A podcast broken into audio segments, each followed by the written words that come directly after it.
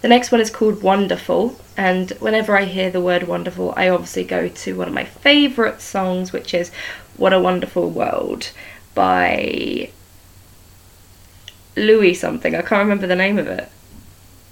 Mm, oh well. This is how it goes. I see trees of green, red roses too.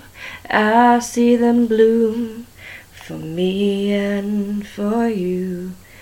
And I think to myself, what a wonderful words.